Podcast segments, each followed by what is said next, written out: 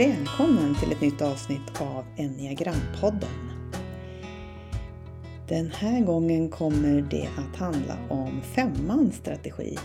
Och eh, som i de tidigare avsnitten som vi har haft nu, där vi har pratat om eh, övertygelser, så blir även det grunden för dagens samtal. Så jag hade glädjen att prata med tre personer som känner igen sig väldigt väl i femmans strategi. Och vi pratade då om de här övertygelserna och hur det funkar för dem. Och femmans strategi är den som drivs av att förstå, som har verkliga styrkor i att sätta sig in i saker på djupet, att ha ett väldigt gott minne, att verkligen vilja vara objektiv, eh, nyfiken, analytisk, men som också kan, när det blir för mycket, fastna i detaljer och just det här med förberedelse, att det finns så mycket tid som man vill lägga på eh, förberedelse och samla fakta. Att det kan bli, ta lång tid till action. Och att det finns en tendens också här att, att dra sig tillbaka för att skapa sin förståelse och man tappar lite kontakten med andra människor. Så här kommer samtalet. Då vill jag säga välkomna till eh, det här avsnittet av Enneagrampodden som handlar om femmans strategi och där vi också då, som vi gjort några program nu utgår ifrån det här med övertygelser. Och som vi har sagt tidigare, övertygelser är våra så kallade på engelska hidden assumptions, alltså omedvetna sanningar som vi går omkring med i vårt undermedvetna kanske, eller omedvetna, som ändå styr hur vi tänker och känner och agerar. Och eh, idag ska vi då prata om de övertygelser som vi har i samband med femmans strategi. Och då har jag med mig tre personer som känner att femmans strategi är den som de identifierar sig mest med i enneagrammet så vill säga välkommen till mina gäster här. Fredrik Bengtsson, Berne Persliden och Åsa Gloveus. Jag tänkte att ni får börja med att bara eh, presentera, säga något kort om er. Ska vi börja med damerna först kanske? Åsa? Okej, okay, Åsa. Eh, angående enneagrammet så kom jag väl i kontakt med det alltså för typ 20 år sedan eller någonting sånt där. Jag gick på en massa föreläsningar och sen har jag då jag tror jag gått alla kurser utom, eller när det gäller att certifiera sig, men det sista har jag inte hunnit med. Eller det kom så mycket annat emellan så att jag har väl ett steg kvar där. Jag jobbar som eh, ja, enhetschef på en öppenvårdsmottagning i psykiatri. Och... Har du någon nytta av diagrammet där?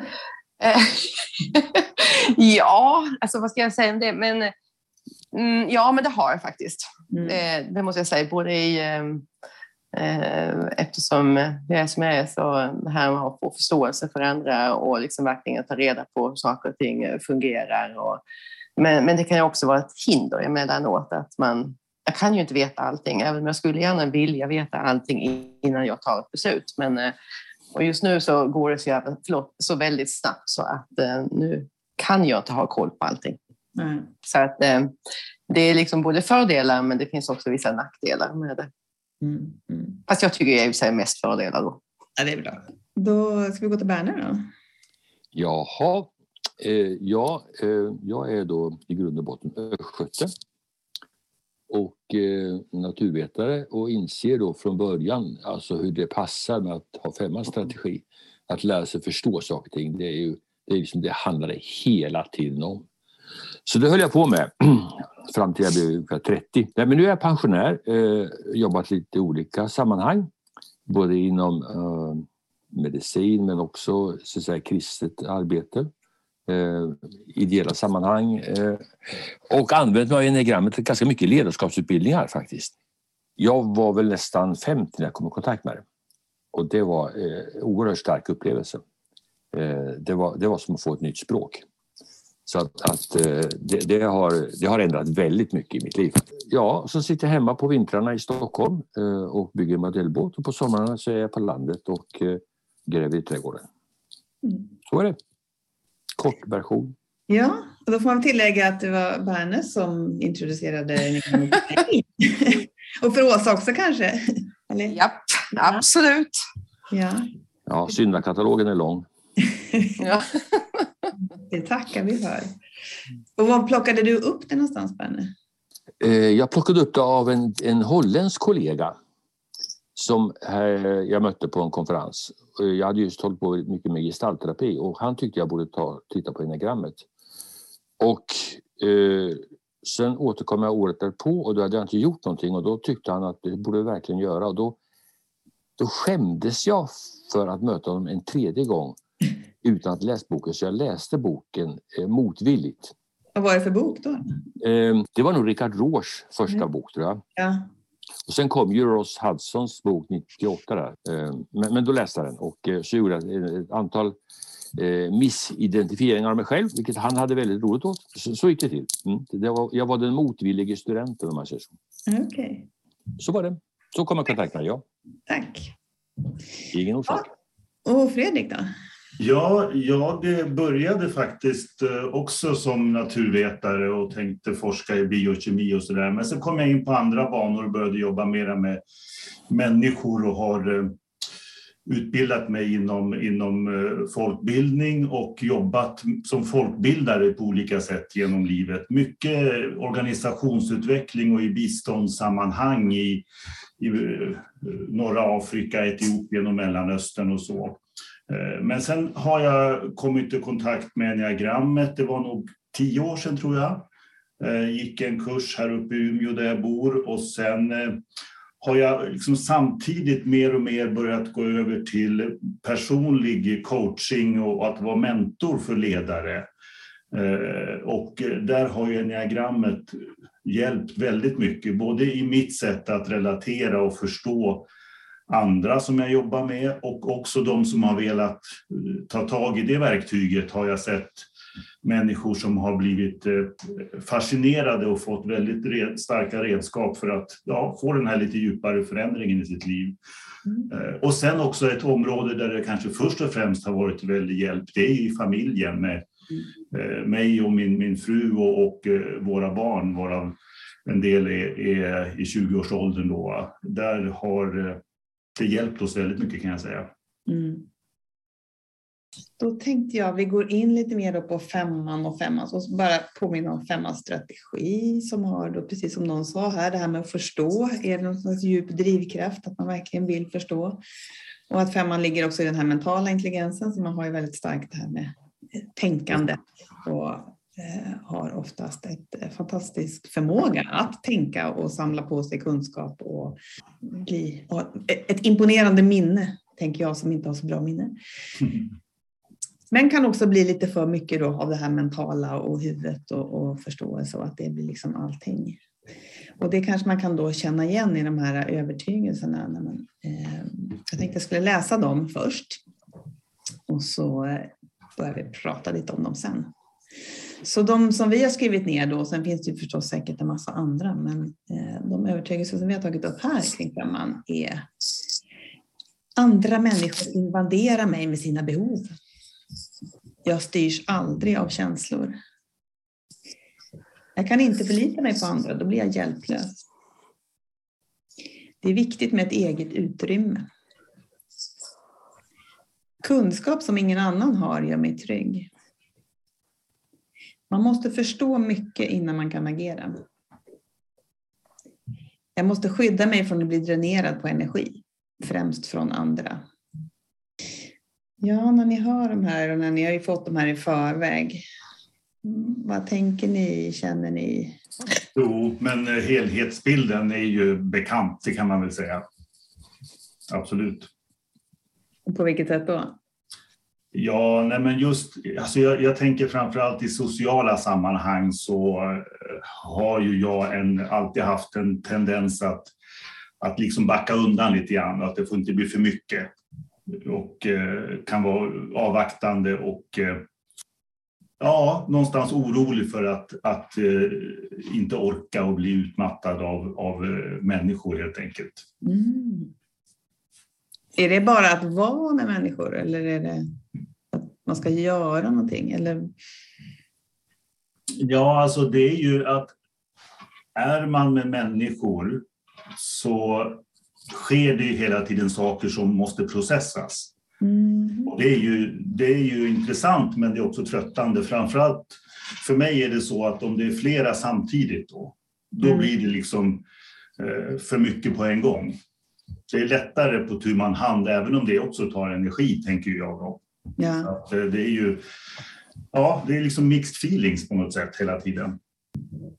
Och det där processandet, det är något som blir utifrån det man har pratat om? Eller? Ja, det, alltså, jag minns en av diagramkurserna där jag skulle berätta om femmans strategi och, och jag sa det att är man i ett rum där det liksom pågår flera samtal samtidigt då var det någon som sa att ja, men då kan man ju välja att lyssna på ett samtal. Och min kommentar var nej, det kan man väl inte. Jag hör ju alla samtal. Jag kan inte välja bort det, utan de finns där liksom. Så det, det är liksom en processande mm. som är, är där bara. Jag har inte hittat avstängningsknappen. Ja, men det är en bra beskrivning. Alltså det känns ju ibland som man har en sorts radarantenn som går hela tiden och bara plockar in massa information massa mm. fakta hela tiden.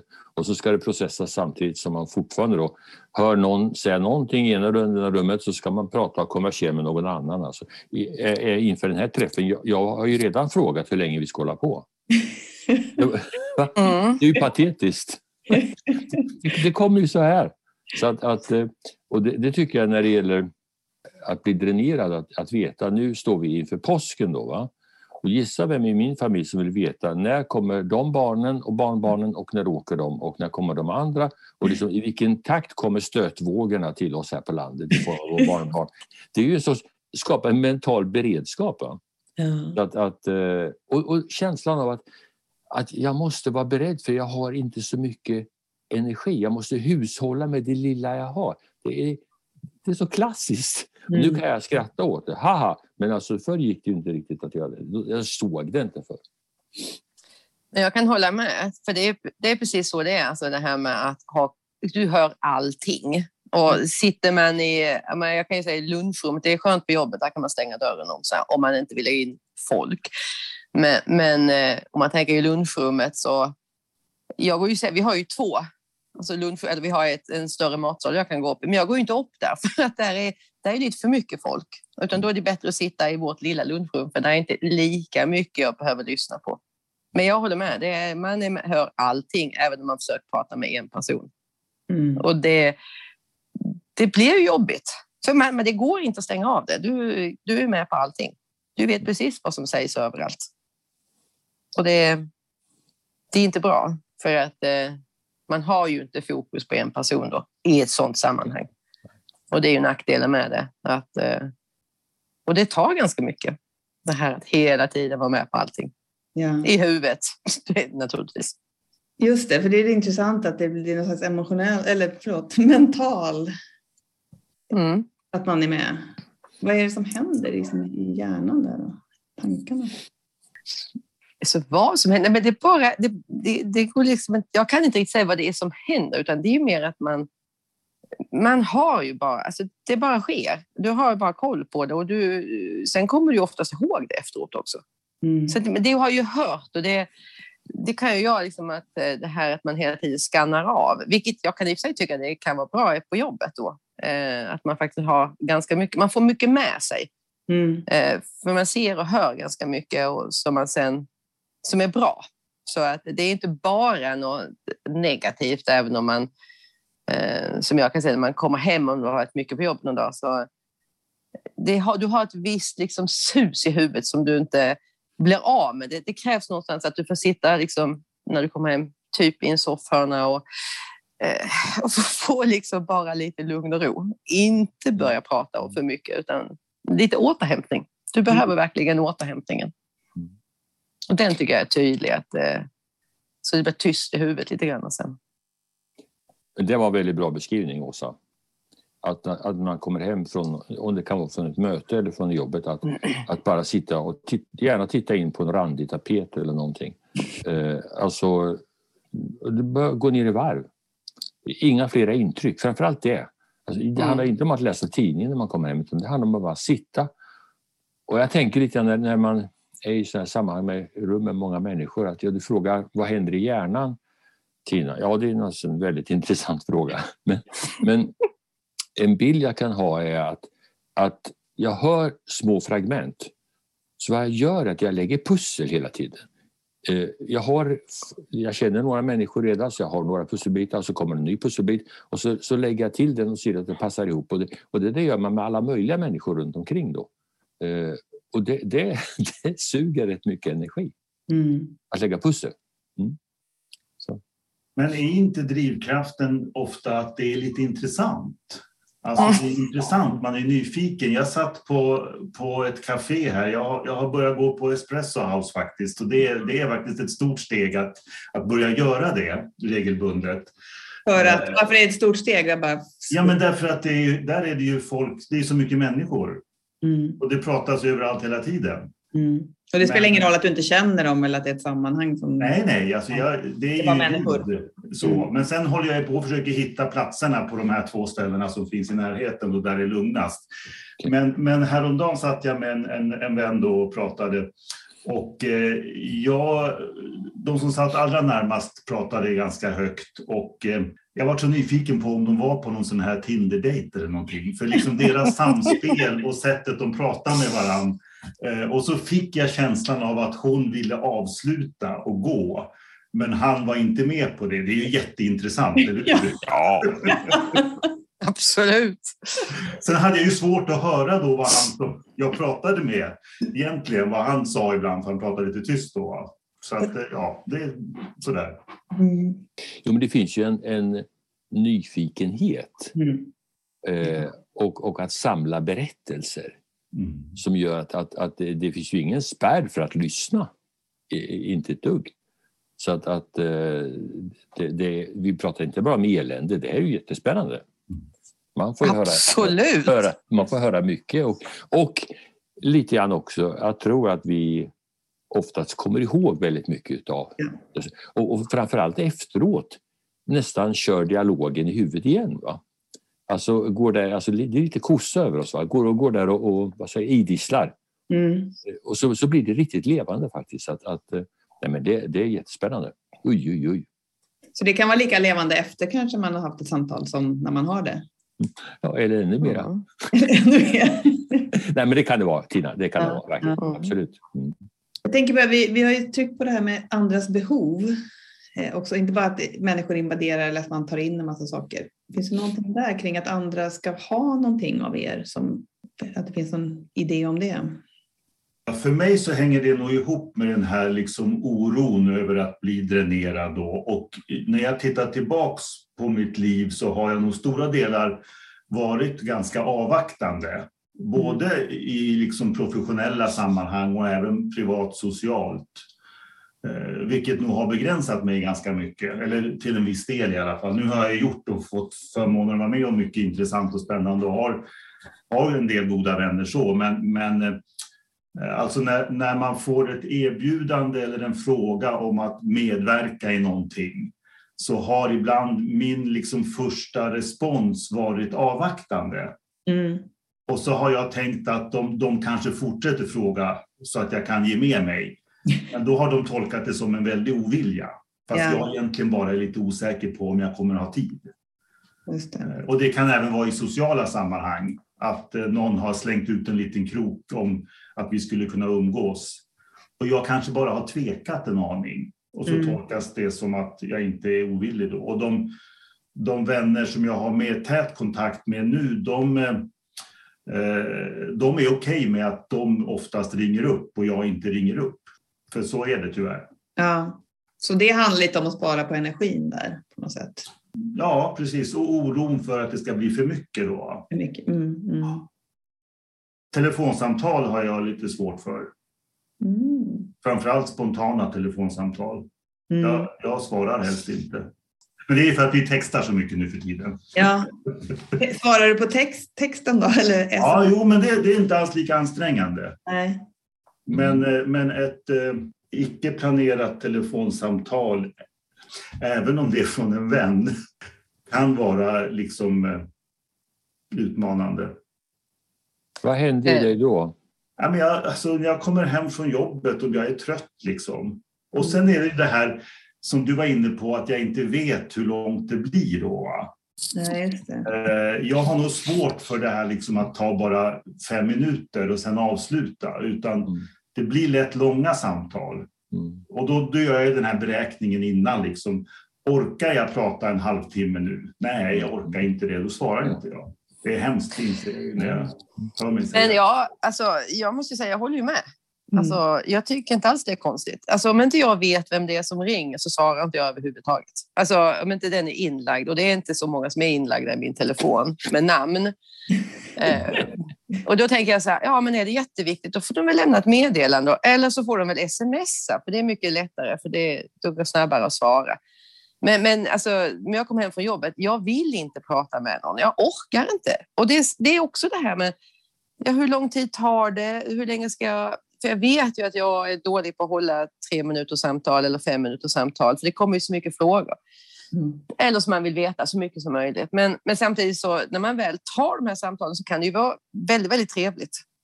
Så det är ju det, är ju det här. Det, det, är ju, alltså, det är klart att man orkar, för det gör man ju. Men, eh, men det, känslan är att man inte orkar. Just det. Jag sitter och funderar på om jag ska skicka länken till mina vänner nu, men jag tror jag ska göra det till den här podden. Just det. Vill du att de ska höra? Ja. Jag tänker att, att eh, du pratar om det här med eh, att bli dränerad, Tina, Mm. mötet. Alltså jag tänker att om jag får den känslan av att det krävs att jag på något sätt bidrar i eh, ett samtal, en grupp. Alltså bara den känslan av att, jag, eh, att, det, att det förväntas någonting av mig. Mm. Det, det gör ju att det, det, det kräver mycket mer känslomässig energi. Jag har ju fått lära mig att hänga med andra. Eh, Mina barn lär mig att hänga eller chilla eller vad det nu är för någonting. Ja. Eh, eh, där det inte finns några förväntningar på att leverera någonting. Det är lätt för, för mig med femmas strategi att tro att jag alltid ska ha ett bidrag. Men jag tror att om den förväntan finns, outtalad förstås, ja, då, då kräver det energi. Då, då kan jag känna mig dränerad. Eller rädd att bli dränerad. Med bidra, vad, vad skulle det kunna vara? Liksom? Ja, det ena är bidra med någon typ av, av fakta, kunskap. Alltså det ligger väldigt nära att ha någonting. Mm. Alltså vi har ju oftast ett ganska brett register att ösa ur. Mm. Att alltid har man någon kommentar eh, om Kinas handelsbalans eller, eller Winston Churchills eh, whatever, andra världskriget. Nej, nej eller, eller blommor. Men, men eh, jag tror att det, det kan vara det, tror jag. Eh, och ibland så kan det ha att göra lite med, med stämningen också. När, men det kanske är mera jag, för jag, jag har en stark eh, sextavinge. Men att man tycker liksom, ja men det här verkar inte så jätteroligt. Hallå där. Mm. Ha lite kul också. Om, om, om jag känner, men då, då, då, då blir det den här risken för att bli dränerad då. Men det är nog mest, det är nog bäst att bidra med någon fakta, insikt, kunskap. Är det att man ska lösa någonting också? Jag tänker, för ni är ju lite av problemlösare många gånger. Ja, det, det finns ju med Mm. också. Det finns ju med. Det är, eh, hur man tar sig in till exempel på Zoom, Åsa. Ja, Ja. precis. Nu vet de det. Ja. Mm. Jo, För men mig alltså, är det väldigt mycket den här viljan att, att alltid vara förberedd. Mm. Att liksom förstå innan man kan agera och att alltid vara förberedd inför saker. Framförallt liksom professionellt om jag ska medverka och så. Jag, jag blir aldrig färdig med förberedelserna utan jag liksom kan alltid, man kan alltid kolla upp någonting till och analysera lite mer. Och jag tror att det kan vara det även eh, inför eh, telefonsamtal och andra saker att eh, mm. Eh, Jag vill, även om det är socialt bara en vän, så vill jag på något vis vara mentalt förberedd. Eh, Och då blir det svårt när det kommer oannonserat. Mm. Och när jag har en text, då, får jag alltid, då har jag liksom tid på mig att, eh, att analysera eller fundera eller så. Ja, nej, men det med förberedd det är, det är en bra poäng du har där. Ibland kan det vara så att personer ringer och säger vi skulle behöva prata om det här. Eh, ja, men det hinner inte med nu, ja, men jag kan ringa senare. Och då frågar jag gärna, är det någonting jag ska tänka på? Är det någonting som jag, jag borde veta? Hur ser minfältet ut där jag ska gå in? Mm. Eh, det är en typisk sån reaktion från mig. Då. Ja, och att, att få liksom en fråga och, och förväntas fatta ett beslut på stående fot liksom direkt i, i, i samtalet. Det vill man ju gärna undvika, tänker jag. Då. Ja. Så finns, det finns en oro för att det ska vara något sånt som dyker upp? Ja, och det blir liksom lite stressande då. Och eh, varför kan man då inte ta det på text liksom? då kan var och en processa i sin egen takt liksom. Ja. Mm. Ja, ja, men jag håller med också. Det, det, det här att komma med alltså, snabba svar eller, på någonting. Alltså det, Mm. För ibland så krävs det ju att man ska ha någon form Mm. av svar och då liksom, det går ju i 190 i huvudet för att liksom få med sig allting och, och tänka ut någonting som kan, så här kan vi göra. Mm. Eh, och så hoppas man efteråt att ja, men det blir nog bra, hoppas jag. Sen kan man ju gå liksom om igen och sen kan man ju gå tillbaka till att nej, men vi kan nog vrida på det lite grann och vi ska göra så här istället. Men, men det är bra du säger också. Alltså, det går i 190 säger du, för att man ska få med allting. Mm. Ja, Men vem har sagt Ja. det egentligen, tänker jag? Jag sätter kravet på mig själv. Ja, Mm. ja. Och vad är allting? Liksom, Ja, det är rätt mycket. det Ja. oändligt. Ja, precis. Jag håller med dig, Mm. Tina.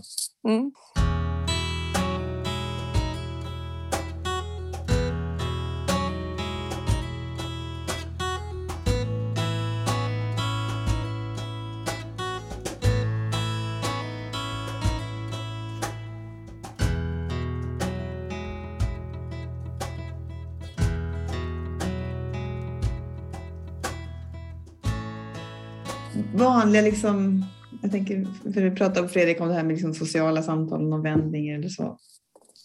Vanligt liksom small talk som man kallar det för, liksom bara i fikarummet, bla, bla, bla.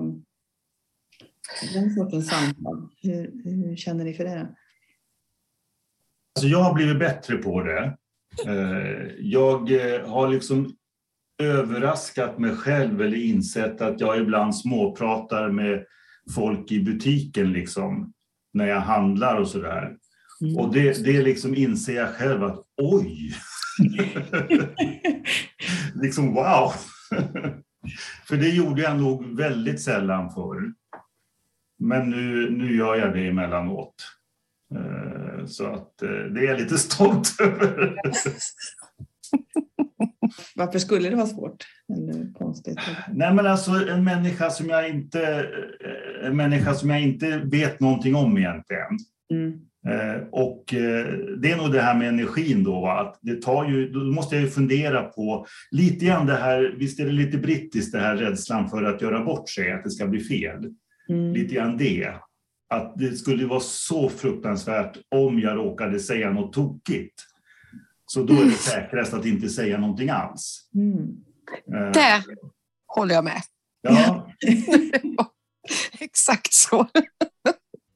Vad säger ni andra om det här småpratet som inte handlar om fakta eller problemlösning eller intressen? Eller... Jag, jag är uppvuxen med en tvillingbror. Vi delade rum 19 år tillsammans. Alltså small talk, det, det är jag uppvuxen med.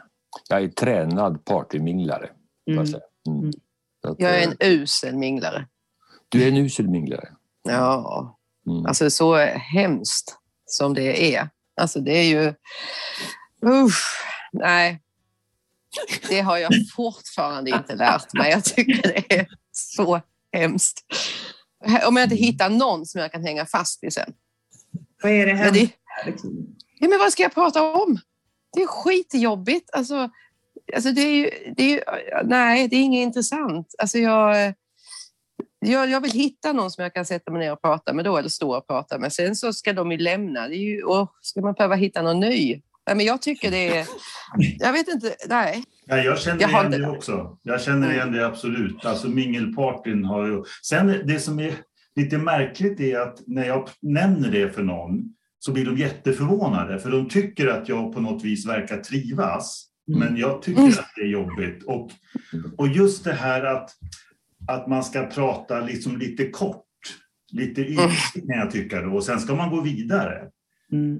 Åh, ja, precis som du, att hittar jag då någon som jag har någonting som är gemensamt med, då är risken att jag liksom suger mig fast i det Och så inser jag och vet om att ja, men det kanske inte man ska göra då, utan då ska man gå vidare sen.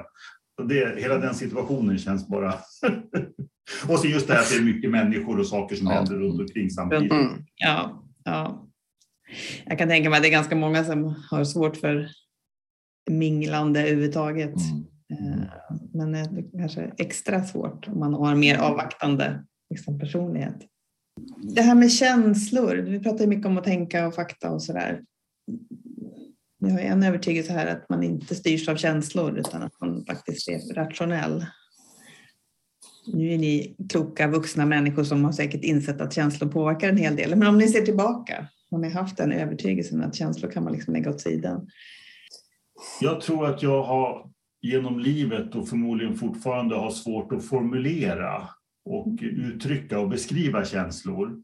Mm. Sen eh, tror jag att jag har sen tidigt ändå varit medveten om det. Jag tror att jag har den här intima instinkten och eh, har liksom, jag minns ju att jag kunde bli våldsamt förälskad till exempel i, mm. i min ungdom. Alltså nu är det också i min fru naturligtvis. Ja. Prassla inte in det nu du. Nej, jag ska vara försiktig här. Men, eh, nej, men så att, att det här är så starka känslor från tonårstiden och så, det, det har nog alltid på något vis funnits där. Men eh, sen har jag inte kanske uttryckt det och inte agerat på det. Alltså det har liksom på något vis hållits inne. Mm. Framförallt eh, tidigt då. Mm.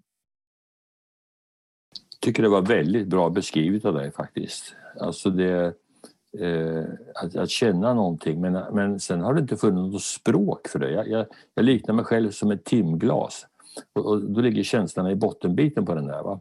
Det gäller att fiska upp dem där genom den smala eh, mittendelen. Och, just att inte ha ord för det, att inte kunna, mm. och inte vara tränad för det heller. Men ändå känner man en massa. Mm. Eh, och sen så kan man ju vara i en miljö där, där det premieras att vara eh, kognitivt rationell skulle jag säga. Jag tror man kan mm. vara emotionellt rationell också. Och det hjälper inte saker bättre heller. Ja, det kan jag ju se. Jag som ändå har jobbat i en värld där det är mycket känsloprat och man det är ju det som har varit fokus, att, att kunna prata om när, mm. när man sitter liksom med patienter och sånt här. Eh, att just att vad känner man och mm. kan man liksom verbalisera det på något sätt. Men jag själv är ju jättedålig på det. Eh, däremot så här med ilska som, ja det vet jag vad det är för någonting. Det har jag känt många gånger och, och visat mycket, mycket bättre nu sen jag blev mer vuxen. Det var jag usel på när jag var liten. Men det var nog, alltså, ilska var nog det mina föräldrar och min ja, familj fick veta mest om. Men, men också det här att kunna beskriva, det var det jag liksom nog fortfarande rätt dålig på. Den finns där allting, men eh, att de ska liksom, man ska sätta ord på dem, det... Jag tänker bara att det finns en risk att känslor blir någonting teoretiskt. Alltså man, man, kan en massa om men... Alltså jag inser nu att jag fick nog hjälp tidigt eh, med att, att jobba med det här. Och, eh, alltså jag jobbade som lärarvikarie under ett par år på högstadium. Eh, och där är det ju utmanande situationer. Men då hade jag en föreläsare i en kurs på Uppsala universitet som var expert på sånt här, i pedagogik. Eh, och det satte spår och hjälpte mig mycket, för hans, han var sån här som ryckte ut och hjälpte till när det hade gått snett. Och hans liksom, eh, tes det var att lärare måste bli arga mm. och kunna visa ilska. Men man ska planera innan hur man ska göra det. Mm. Och så gav han konkreta exempel på hur man ska visa ilska, alltså när eleverna totalt barkar iväg. Då. Och det använde jag under de här åren och hade liksom en, en rutin på hur jag eh, tog den här meterslinjalen i plast och slog i bänken och skällde när, när de hade gått riktigt långt, alltså inte mm. varenda lektion. På något vis så fick jag en universitetslektor som gav mig instruktioner i hur jag skulle uttrycka min ilska och så använde jag det professionellt. Ja. Det tror jag hjälpte mig mycket faktiskt. Mm. Ja, men du, fick, du fick hjälp utifrån. Jag fick också hjälp utifrån. Jag, jag gifte mig med en person som har fyra strategi. Just det. Punkt. Jag behöver inte säga mer. Men du kan gärna berätta lite, hur var det då i början med att möta det här känslosvallet som finns hos fyran? Ja, alltså det, det fanns ju väldigt lite känslosvall i min uppväxt. Jag gick ut i livet och trodde att det fanns inga konflikter. Va? Jag har ju inte mött det. Så mötte jag en kvinna som, som har levt i en konfliktfamilj. Och, och att, att, man kan ha konflikter och överleva, det fanns ju inte på kartan för mig. Men det var ju standard för henne. Det är väl inga problem att brusa upp. Det lägger sig, det går ju över sig. Går det över sig? Ja. Nej, det går inte över. Ja. Alltså, så att, att, eh, det var ju väldigt turbulenta år i början på vårt äktenskap. Absolut. Och, och betygen på mina studier de, de sjönk ju hela tiden. Jag trodde att jag var skoltrött men det var jag inte. Jag hade ju jättesvårt att hantera så att säga, hela min tillvaro. Mm. Och framförallt emotionellt. För att även om jag alltså, lärde mig socialisera med min tvillingbror så var ju det en ganska endimensionell socialisering i det rummet med två pojkar.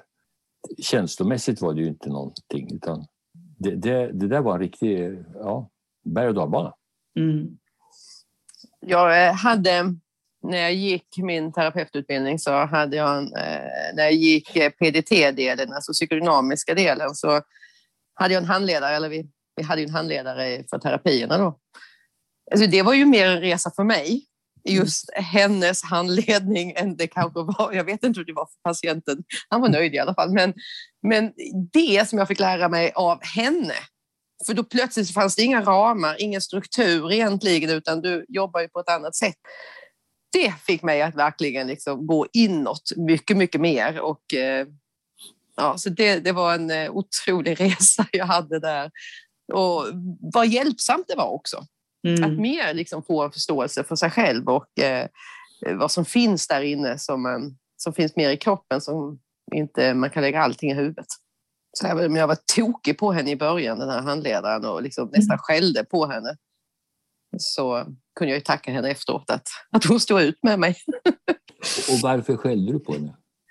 För att jag inte fick, liksom, jag fick inte ha ett bord framför mig, jag fick inte ha någonting. Alltså, det fanns ju ingen skydd. Jag hade ingen skydd. Det, var, mm. det bara jag släpptes ju ut där i någonting som jag inte kunde kontrollera. Det var inget bra. Mm. Jo, det var bra i slutändan, men i början var det ju uh, vad jobbigt det var.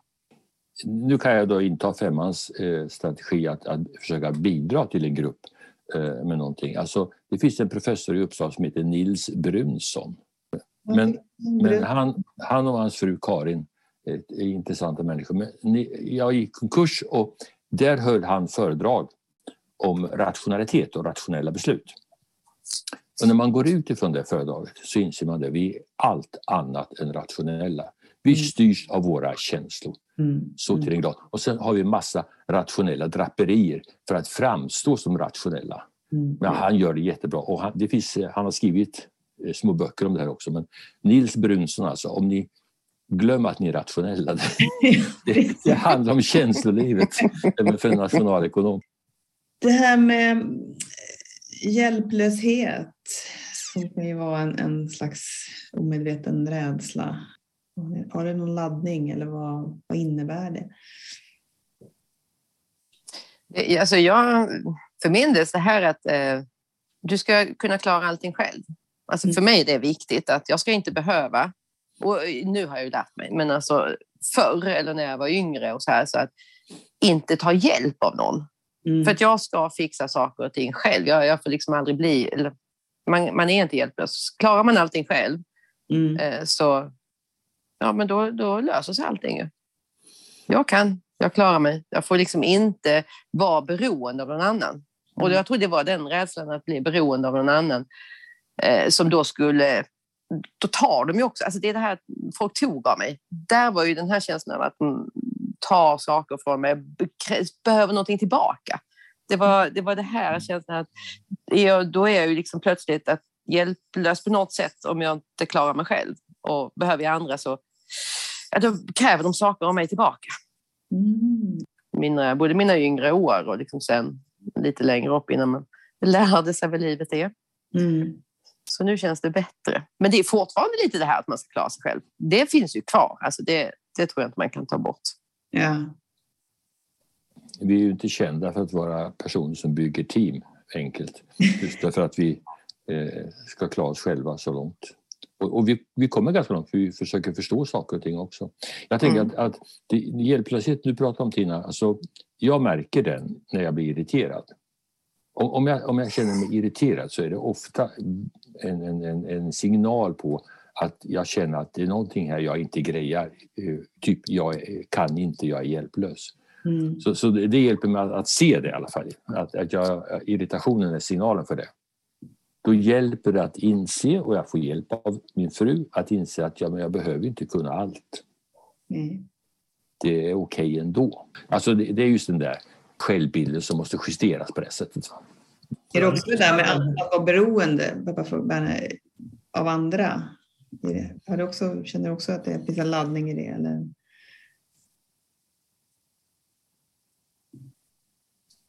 Ja. Jag höll på att säga, det måste jag få fundera på. Det går inte i det här eh, programmet. Eh, men det kan nog ligga, det kan nog ligga någonting i det, hörde du Tina. Att det, det finns där en beroende. För det är ju ändå ett mått på att jag inte kan. Mm. Hjälplöst med andra ord. Ja, det är bra.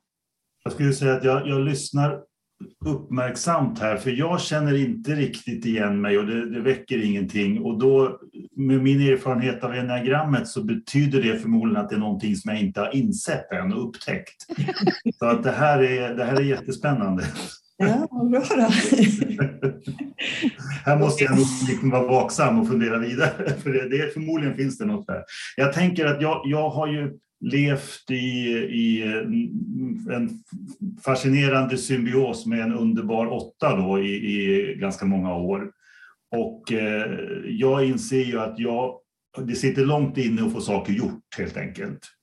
Eh, och där kompletterar vi varandra på ett fantastiskt sätt. Eh, så att det har jag liksom accepterat och så har vi utmaningen att jobba med att fördela uppgifter naturligtvis då. Men eh, eh jag, jag inser ju ett beroende i vardagen. Mm. Sen är jag ju inte hjälplös, utan vi är ju båda så pass självständiga så att vi kan liksom fungera och sköta hem och hushåll och barn om den andra är bortrest och sådär. Men jag tror att jag kan bli väldigt frustrerad om andra inte gör det som de skulle ha gjort. Mm. Alltså om mm. man ska ha ett, ett, seminarium eller någonting och så är det någon annan som skulle ha gjort och förberett eller fått fram att det funkar med tekniken och så funkar inte det. Då kan jag nog bli frustrerad tror jag. Och då blir det här att, att jag skulle inte ha litat på dig, jag skulle ha kollat det själv. Liksom. Mm. Där kan jag känna igen mig någonstans. Det känns ju nästan hemskt när liksom man hör det här, för det var ju så när man kan känna igen den här frustrationen att alltså, om, tänk bara, om alla bara kunde göra som, som vi ska så hade allting varit mycket, mycket lättare. Varför gör de inte bara det? Det väl bara göra. Alltså, vad är problemet? Ja. Som vår dotter brukar säga, hur svårt kan det vara? Ja, exakt. Gör bara det. Mm. Det är bättre att göra det själv.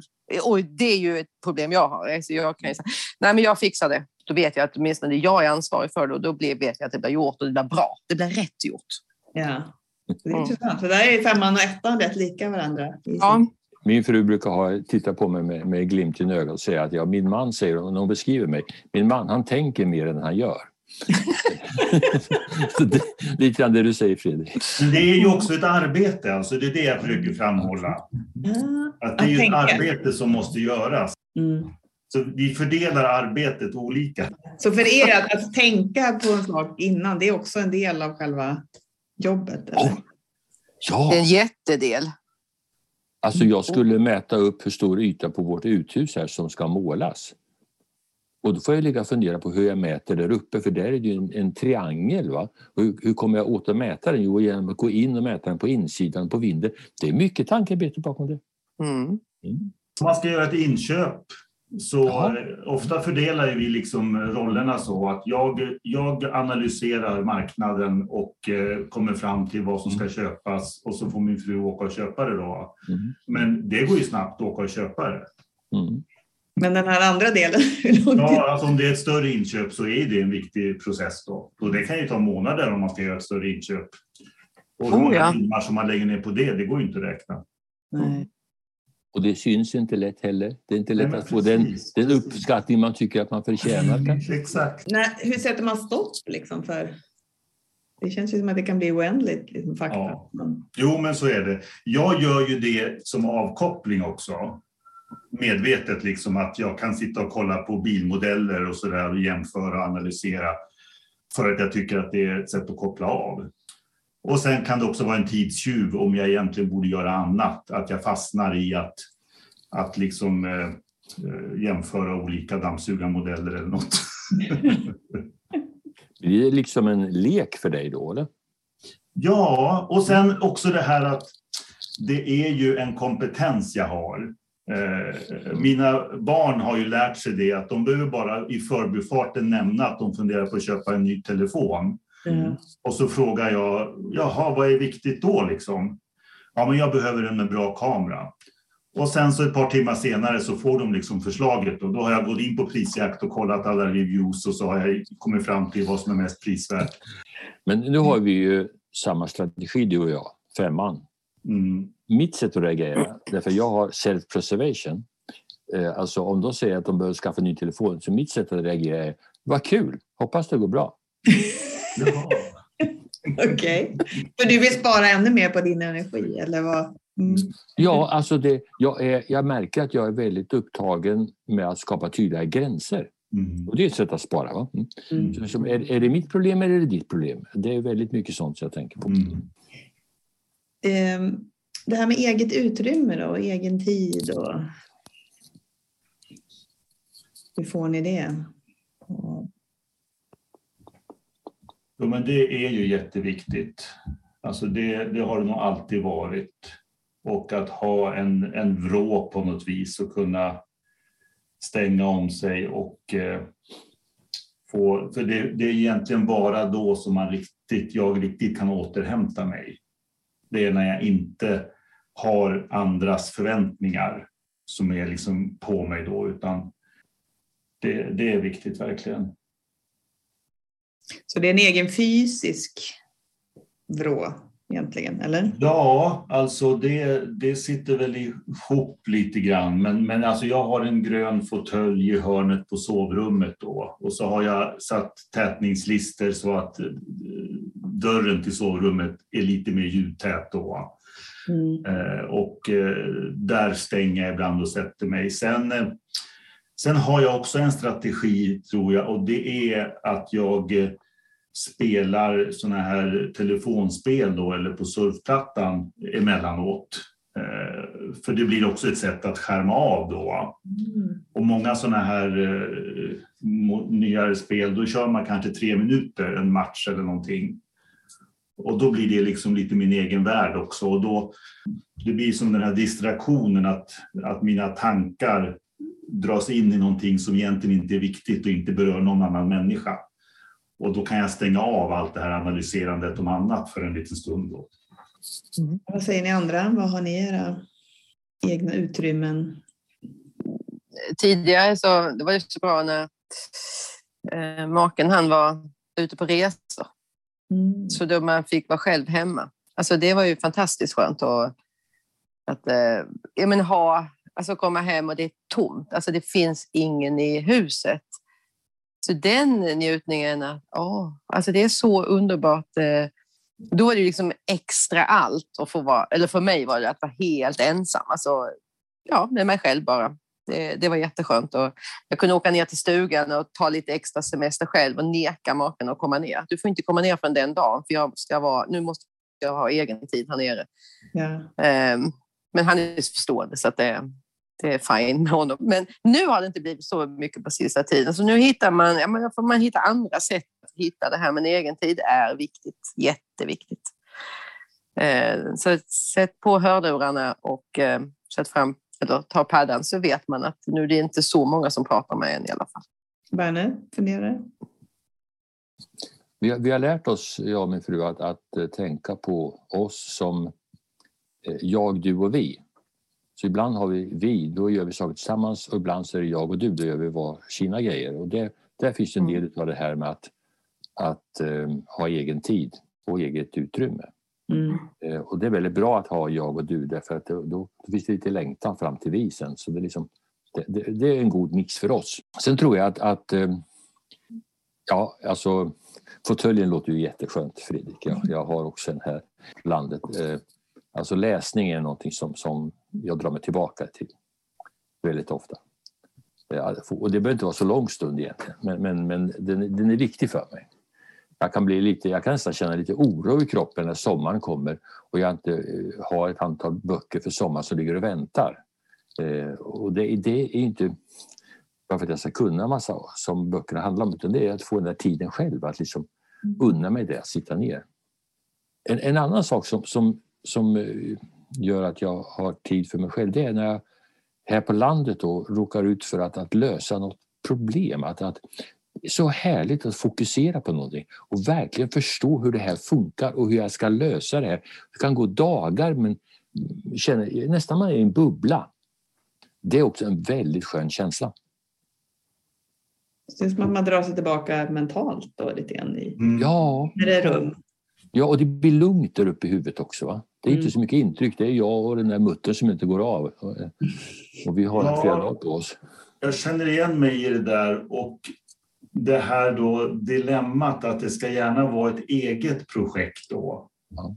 Där jag inte behöver diskutera och hålla på och förhandla och nödvändigtvis liksom samarbeta med någon. Mm. Utan nu kan jag liksom få göra det här bygget då eller vad det nu är. Eh, och eh, där får man ju hitta en balans då med att samtidigt vara med familjen då. Och det, jag kan gå in i saker och gärna hålla på ett par veckor med någonting där jag får vara helt själv med det då. Det kan också vara en utmaning. Mm. Nu har jag lärt mig mer och mer att hitta sätt att engagera. Vi har en 12-årig son då och få med liksom så att jag ska inte bygga kojan åt honom utan det är ju bra om han är med och bygger. Men du kanske tänker ut hur den ska... Absolut. Absolut. Och så mm. får jag försöka komma på någonting där han kan få med och bestämma också. Då. Så att jag inte bestämmer allting själv. du, din koja. Precis. Konsten tänker jag det är också att, att hitta de där stunderna som du pratade om Tina. Mm. Att de inte behöver vara så långa, inte så stora. De behöver inte bli så stora i familjelivet eller i umgänget. Mm. Utan alltså, eh, det kan vara en timme här, en timme där. Mm. Bara det kan vara så att säga, en, en lisa för själen att, att mm. ladda lite batterier egentligen. Mm. mm. Absolut. Hemma i stan så har jag min modellbåt som jag byggt på i många år. Det är som underbart. Mm. Liksom bara. Och folk frågar hela tiden när den blir klar. Det, det, det är inte tanken, det, det är ju ett evighetsprojekt. Ja. Det, det, är en billig terapeut. Um, har vi tid för någon fråga till? Jag tänker det här med kunskap och trygghet. Kopplingen där. Jag har en övertygelse att kunskap som ingen annan har gör mig trygg. Eller specifik kunskap gör mig trygg. Hur hänger det där ihop? Kan ni känna igen det? Alltså kunskap har nog alltid varit viktigt för mig. Eh, alltså det gick bra i skolan så det blev en identitet liksom. Alltså det, det, det, har ju gjort att det har varit en självklarhet att, att ofta veta mycket och kanske mer än andra runt omkring som en identitet. Sen, sen har jag nog gjort en resa i, i mitt professionella sammanhang där jag liksom har tagit lite spjärn mot det här akademiska, hierarkiska och jobbat mer folkbildande och försökt få med andra i att se mer jämlikt på det då. Så mm. att eh, jag har nog medvetet distanserat mig mot det här höga kunskapsidealet. Tagit lite avstånd från det, även om det fortfarande finns en liten besserwisser i mig, så är det ju. Jag tänker mycket det här att förstå. Mm. Att, alltså, det, och det krävs en viss kunskap. Sen hur stor kunskapen är, det kan, den kan ju vara, alltså i vissa ämnen är man ju, vet man ju jättemycket, andra liksom är inte så viktiga. Men mm. så är det lite vilket val man har gjort, eller jag har gjort där. Men, mm. men däremot att förstå sammanhangen, alltså det, det märker jag ju väldigt mycket på jobbet. Det här att, det, jag måste liksom förstå det från uppifrån och ner, liksom hela liksom från ledningen och ner och till våran och ha verkligen det här paraply liksom tänkandet och sen så ner på våra nivåer, liksom in i minsta detalj. Mm. Alltså för mig är det, där är det väldigt viktigt. Och och det, där känner jag att liksom, det behöver jag ha och då vet jag mer än de andra. Alltså, där kan det finnas mm. någonting av det här att för att verkligen sätta ihop det här. Jag menar, det är ju någon form av mitt ansvar också, men eh, det är otroligt viktigt att förstå. Mm. Och det är ju samma sak eh, om jag träffar patienter också. Så, så, och det är kanske inte alltid det bästa, men eh, det kan ta lång tid. Yeah. Då eftersom man ska fatta allting och det, det kan man ju inte göra. Ju. Så att det, det här är mitt, det är också ett problem att liksom begränsa det här. Jag måste inte förstå allting. Mm. Jag, alltså, jag behöver faktiskt inte det. det. Det finns andra som också kan förstå. Men det blir en trygghet att känna att man förstår? Absolut. Mm. Absolut. Jag tänker att det är, det, det är en väldig trygghet. Jag känner inte igen riktigt att jag måste veta mer än de andra. Men, men jag, jag, det finns något behov av att känna att jag liksom, vi, vi är jämbördiga. Mm. Uh, ja, du vet lite mer om Rumänien än vad jag vet, men det gör ingenting. Jag kan massor om gazpacho-soppans historia. eller whatever. Men, men alltså, ändå den där. Men, mm. men inte så att... Uh, men, men visst ger det trygghet. Oh, absolut. Så för mig är utmaningen att, att tänka what's good enough. Mm. Det, det, är, det, det, är den befriande tanken hos mig. Att, att påminna mig om det. Ja, men det här räcker. Det räcker med kunskap där alltså? Mm. Ja, ja. Mm. ja, precis. Mm. Eh, att inte, inte driva på det för långt. För mig så blir ju begränsningen i det här som är nästa rad där att förstå innan man kan agera. Mm. Det är där som jag fastnar i att jag köper böcker om akvarellmålning. Jag köpte en ny här för ett par månader sedan, mm. men jag börjar aldrig måla. Mm. Men det, Jättebra det... exempel. Att, att man skaffar en massa teoretisk kunskap mm. för något som egentligen är praktiskt kanske. Mm. Mm. Precis. Det var ett jättebra exempel. Att det, så man kan faktiskt börja måla ändå. Jag vet inte. Men alltså just det där att, nej men det är väl det som gör att jag också är sen upp i startblocket. Jag måste sätta mig in i så mycket och mm. upptäcker med, med åren att nej, men jag behöver inte sätta mig in i så mycket. Jag kan börja göra och så understanding while doing, alltså någonstans. Ja. Det var en, en, enorm insikt när jag läste folkhögskollärarutbildningen. En kollega som undervisade i skidåkning och sa det att eh, han hade det till och med på latin tror jag, att vi lär oss medan vi går. Mm. Och det var liksom en uppenbarelse för mig. Känner ni, ehm, är det något sådär som är viktigt som inte har sagts eller någon övertygelse som saknas eller ni vill tillägga som hjälper andra att förstå femman? Ja. Är det något ni skickar med till andra som de som behöver förstå mer? Alltså, uppskatta gärna vårt tankearbete. Mm. Det är också ett arbete. Ja, jag tycker det. Mm, ja, verkligen. Sen kan vi behöva hjälp att begränsa det och få tummen ur och göra andra saker också, men, men tankearbetet kan vara viktigt. Ja. Nej, men jag, alltså jag tänker också det här att bara för att man inte hör av sig så betyder det inte att, man inte, att inte de här vännerna finns. Nej. Alltså för att jag tänker, eh, jag har ju en då, ja, Andor till exempel, som tyckte att jag skötte mig rätt bedrövligt, att jag aldrig hörde av mig till henne, men innan hon fattade liksom att Jo, men jag visst ja, alltså, du tänker på mig. Fast ja. det vet ju inte jag, men nu vet jag att du gör det. För det är oftast det jag kan liksom, ja, men i tankarna har jag med mig mina vänner, men, men som sagt, det vet ju inte mina vänner att jag har. Nej. Eh, så det är ju liksom inte av ovilja jag inte hör av mig. Och jag, menar, jag tror inte jag är ensam om det, att man, man tänker att man har gjort det, fast det, eh, det har ju inte skett. Mm. Det har bara skett i mitt huvud, men det vet de inte. Och det är liksom inte, bara för att de inte hör av sig och inte alltid svarar så betyder det inte att de inte betyder någonting. De kan Nej. betyda otroligt mycket för en. Mm. Absolut. Det är ett väldigt bra exempel, Åsa. Där de, alltså, vänner som man inte har så mycket kontakt med ändå är oerhört levande för en. Mm. Mm. Eh, mm. Det, det, finns ingen chans att de kan förstå det. Ja, men då ehm, vill jag säga tack så mycket stort tack till eh, allt ni har delat och hur ni har hjälpt till och klargjort femmans strategi, verkligen. Så, tack för möjligheten att få vara med. Tack. Det är alltid en förmån att träffa andra femmor också. Absolut, exakt så är det. Mm. tack Tina för detta.